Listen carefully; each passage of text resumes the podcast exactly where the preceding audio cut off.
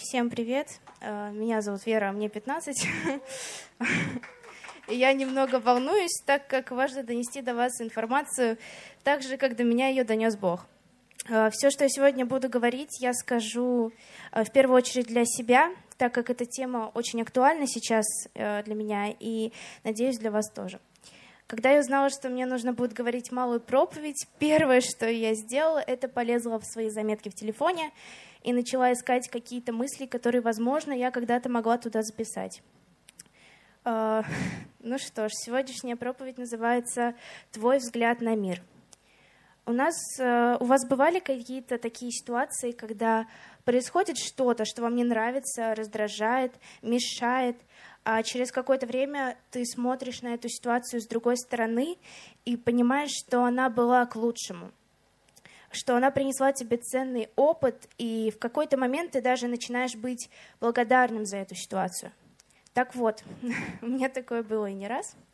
И я недавно закончила музыкальную школу, и знаете, что все восемь лет я хотела ее бросить. А, может, только под конец начала понимать, что это место мне родное, и все педагоги, даже не очень добрые педагоги, они принесли мне столько пользы и опыта, и в последние месяцы я сейчас и сейчас я понимаю, что эти 8 лет прошли не зря.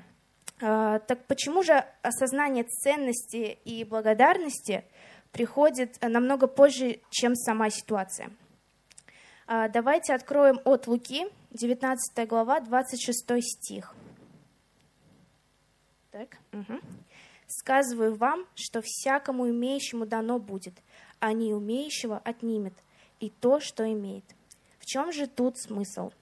Имеющий и не имеющий – это вид мышления, а не вид э, достатка или благосостояния. Если мы будем мыслить как имеющие люди, то дано будет нам. Твоя жизнь полностью зависит от твоего мышления и впоследствии от твоих поступков. Ведь все поступки идут из твоей головы. Стакан наполовину полон, как говорится. Как же нам прийти к мышлению имеющего человека – Давайте разберем по качествам, какие люди с, с, с мышлением имеющих. Да? Во-первых, они всегда благодарны. В послании к фессалоникийцам, 5 глава, 18 стих, написано «За все благодарите, ибо такова вас воля Божия во Христе Иисусе». Бог хочет, чтобы мы благодари, благодарили за все, что происходит в нашей жизни. Я уверена, что это не просто так, а для нашего же блага чтобы мы могли жить в достатке во всех смыслах. А второй пункт – это эти люди должны быть рассудительными. В притчах Соломона, 2 глава, 10 стих, написано «Когда мудрость войдет в сердце твое, и знание будет приятно душе твоей, тогда рассудительность будет оберегать тебя, разум будет охранять тебя. И мудрость вожжет в сердце твое, и знание будет приятно душе твоей. Все это приобретается только через общение с Богом. Мы не можем жить сами по себе, изредка молиться, когда у нас какие-то проблемы, и при этом оставаться мудрыми, рассудительными, порядочными людьми. Вот. И если вы хотите быть мудрыми и рассудительными, увеличьте ваше время общения с Богом.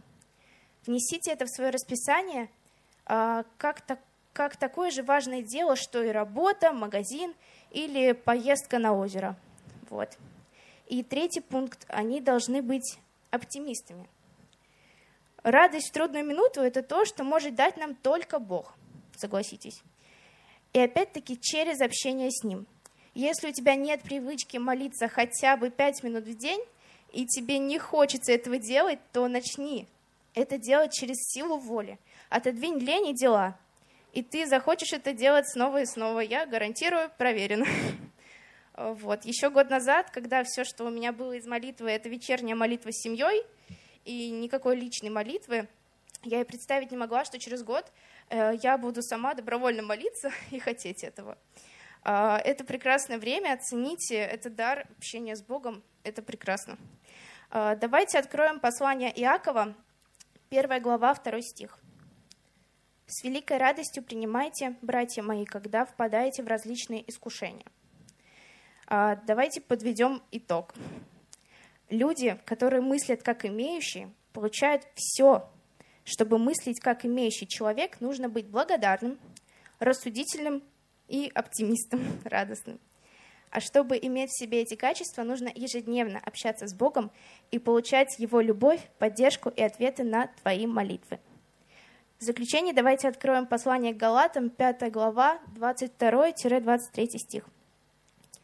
«Плод же Духа – любовь, радость, мир, долготерпение, благость, милосердие, вера, кротость, воздержание. На таковых нет закона». Давайте помолимся, чтобы наш дух был силен, чтобы мы знали, куда идти и слышали голос Духа Святого, чтобы мы нашли время для общения с Богом и углубляли наши отношения с Ним, чтобы мы были имеющими людьми, а не наоборот. Давайте помолимся.